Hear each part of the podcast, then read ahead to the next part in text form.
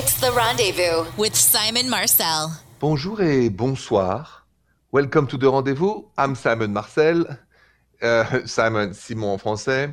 And if it's the first time joining the show, uh, bienvenue. Welcome. I don't speak French during the show, just at the beginning. I just can't resist.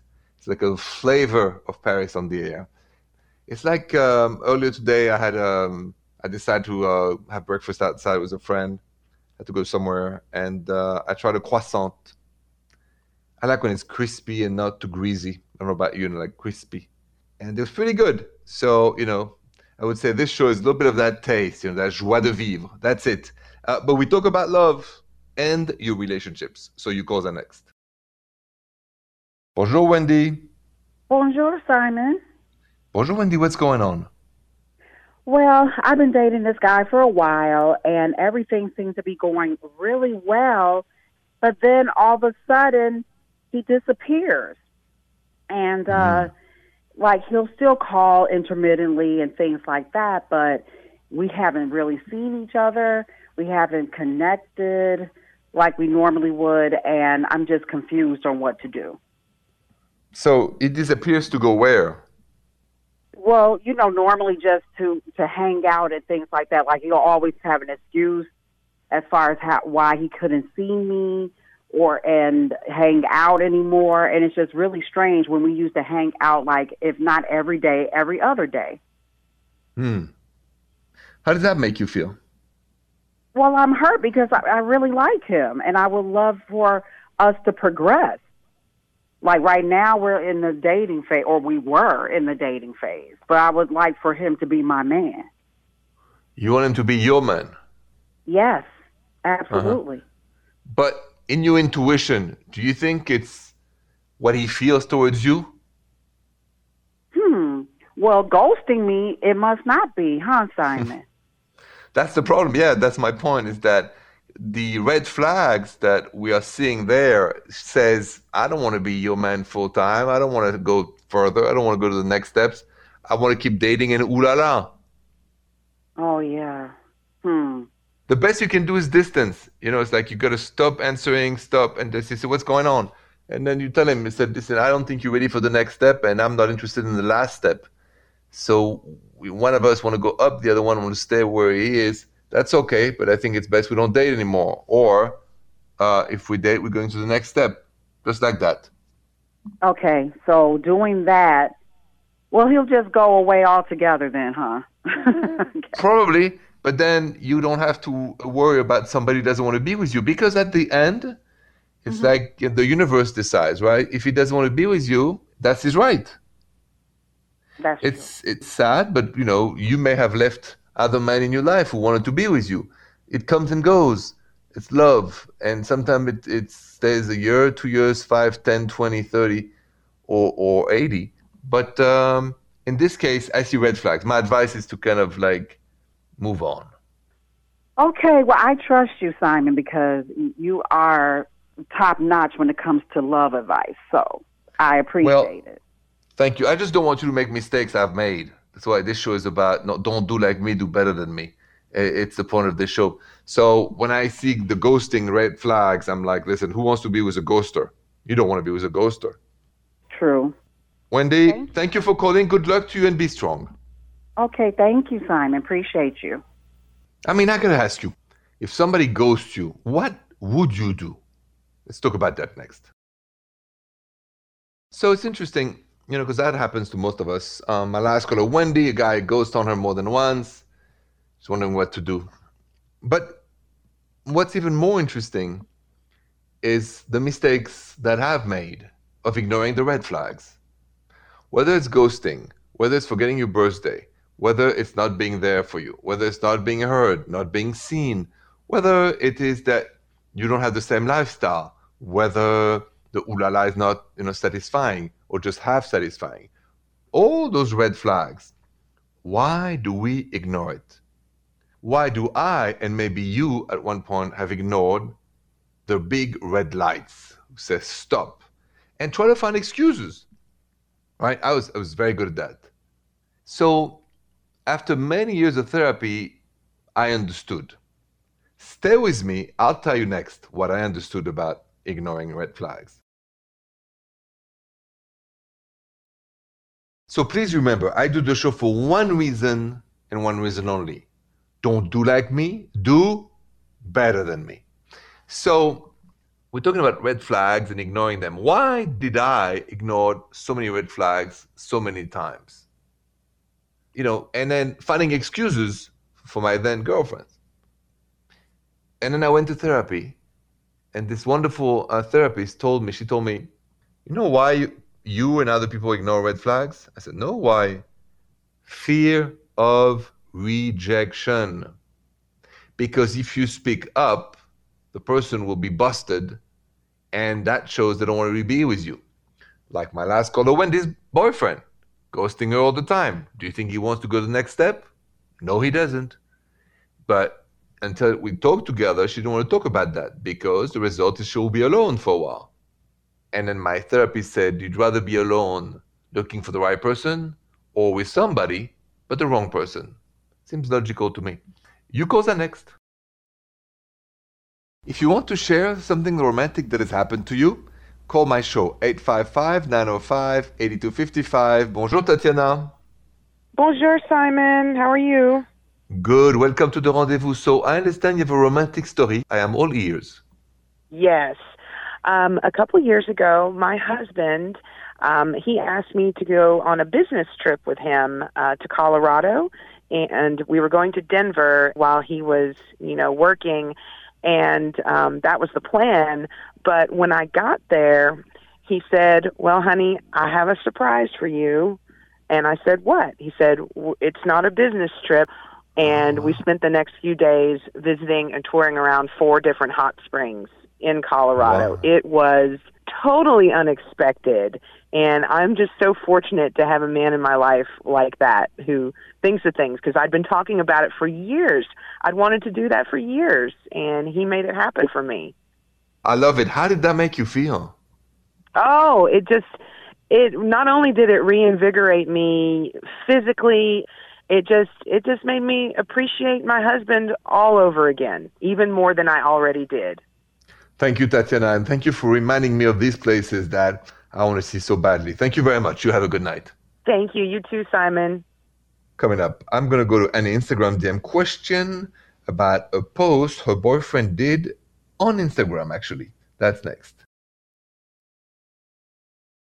So listen to this. Annie goes, Bonjour Simon. My boyfriend liked a post on Instagram that said, It's not cheating if you don't get caught. And it's been bothering me since I saw it. Do you think, Simon, that that's a red flag? And if so, what should I do now? Good question. I'll answer next. So, how would you feel if you saw on social media your partner liked a post on Instagram that said, It's not cheating if you don't get caught? Annie, who sent me that DM, found it on Instagram from a boyfriend. It's not cheating if you don't get caught. Is that a red flag? And what should you do? It's definitely a red flag. What should you do? Talk about it. Always, always talk about it. It's the unspoken, the fear of rejection, the fear of the truth that creates the anxiety, the ugly anxiety, and the doubt and the confusion. So, Annie, after a good dinner, just ask him, um, what did you mean when you posted it's not cheating if you don't get caught? All right? And then always follow your intuition. You will never, never be disappointed. That's my advice. Are next. Bonjour, Maria. Bonjour, Simon. Bonjour, Maria. What's going on tonight? How can I help you?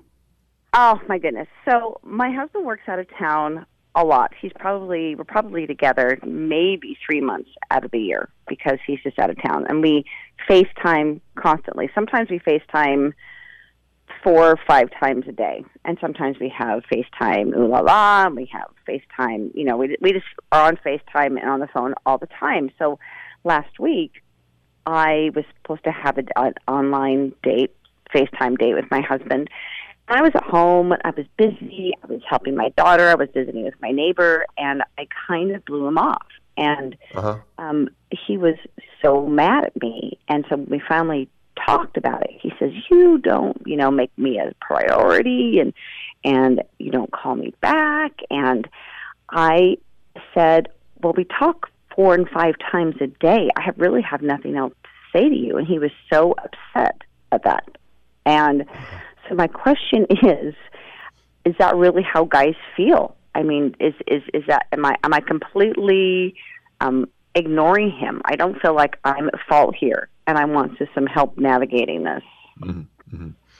Well, I wouldn't say all guys. I would say this is how he feels, and and what we want to do is repair. Obviously, you know, he felt rejected, uh, maybe exaggerated, but that's how he feels, and it's your husband. So um, I think it would be great, you know, when you said we have, no, I have nothing else to ask to say, you know, there's a bill cold. So I get it in reality that you're very busy and stuff like that. But for him, the communication with you seems to be extremely important in the way he feels, you know, the love. Because you remember the five languages of love, you know, each have their own. And so we can't ignore that. So my advice to you is to revisit this and listen, uh, I thought about it, and I didn't mean to hurt your feelings. I'm sorry. I was just busy, and you know, I, I took it out of context. So you know, I'm sorry for that. Um, it will go a long way. Yeah, well, I hope so. I hope it I will hope it works, but it it will, Maya. I mean, you know, just if it were you and you know your husband did that to you, you may be cool about it, or if you feel rejected, or you know, I think anyone who can say I'm sorry about something is is a better person, right? It's the ability yeah, to say, you know, and I didn't mean, yeah. So just just say that, and he'll come down. All right. Well, thank you. Anytime. That's what I'm here for. Thank you so much, Maya, and best of luck to you and your husband. Oh, thank you very much. Coming up, I want to listen to Kathy voicemail because she has a question about the trip her boyfriend wants to take. Her voicemail is next. So, uh, Katie left me a voicemail. Take a listen. Bonjour, Simon. This is Katie. Um, I have a question for you. Uh, my boyfriend is going on a hunting trip with his friends in a couple months, and one big thing that his friends have requested, they're saying no phones for the weekend. Uh, they want it to just be them and out in the wilderness, and they want to just, you know, focus on whatever they do out there, which is fine, but it just makes me really uncomfortable to know that I can't, I won't be able to get a hold of him at all. So I just wanted to know what you think and, you know, see if I'm off base or if there's a compromise that I'm not thinking about that we can figure out. Thank you so much for your help. I'll be listening to hear what you think. Thank you, Katie. Um, yeah, I'll answer that question next. So this is an interesting question. What would you do if your partner asked you or told you they want to go away on a trip with their friends, in this case, hunting trip, uh, except no phones, meaning not only you're not coming, but he will not have any phone in the case of Katie. How would you feel? Would you be suspicious? Would you say, good, I don't want to hear from him anyway. I need a break. Or would you say, this is shenanigans? He doesn't want me to contact him because he's with somebody else. That's what I would think. I think that anyone who is in a committed or relationship, a marriage, a partnership, is taking a trip with his friends or her friends. That's all good, but take the phone for safety, for communication, and really, who would believe? Unless you're going somewhere in the North Pole, then I don't know, maybe there's no signal there. But otherwise, I don't buy it. I would say, no, take your phone and don't try to pull a fool on me. That's what I would say. Those guys, they push it. Calls are next. Any questions about your relationship? Call me now, 855 905 8255. Bonjour, Sheila. Bonjour, Simon. How can I help you tonight? Um, after 20 years in, in a relationship, I'm finding that my ooh la la life is becoming very stale and routine. Um, Mhm. Almost to the point where it's like, okay, assume position, okay, 10 minutes later, we're done.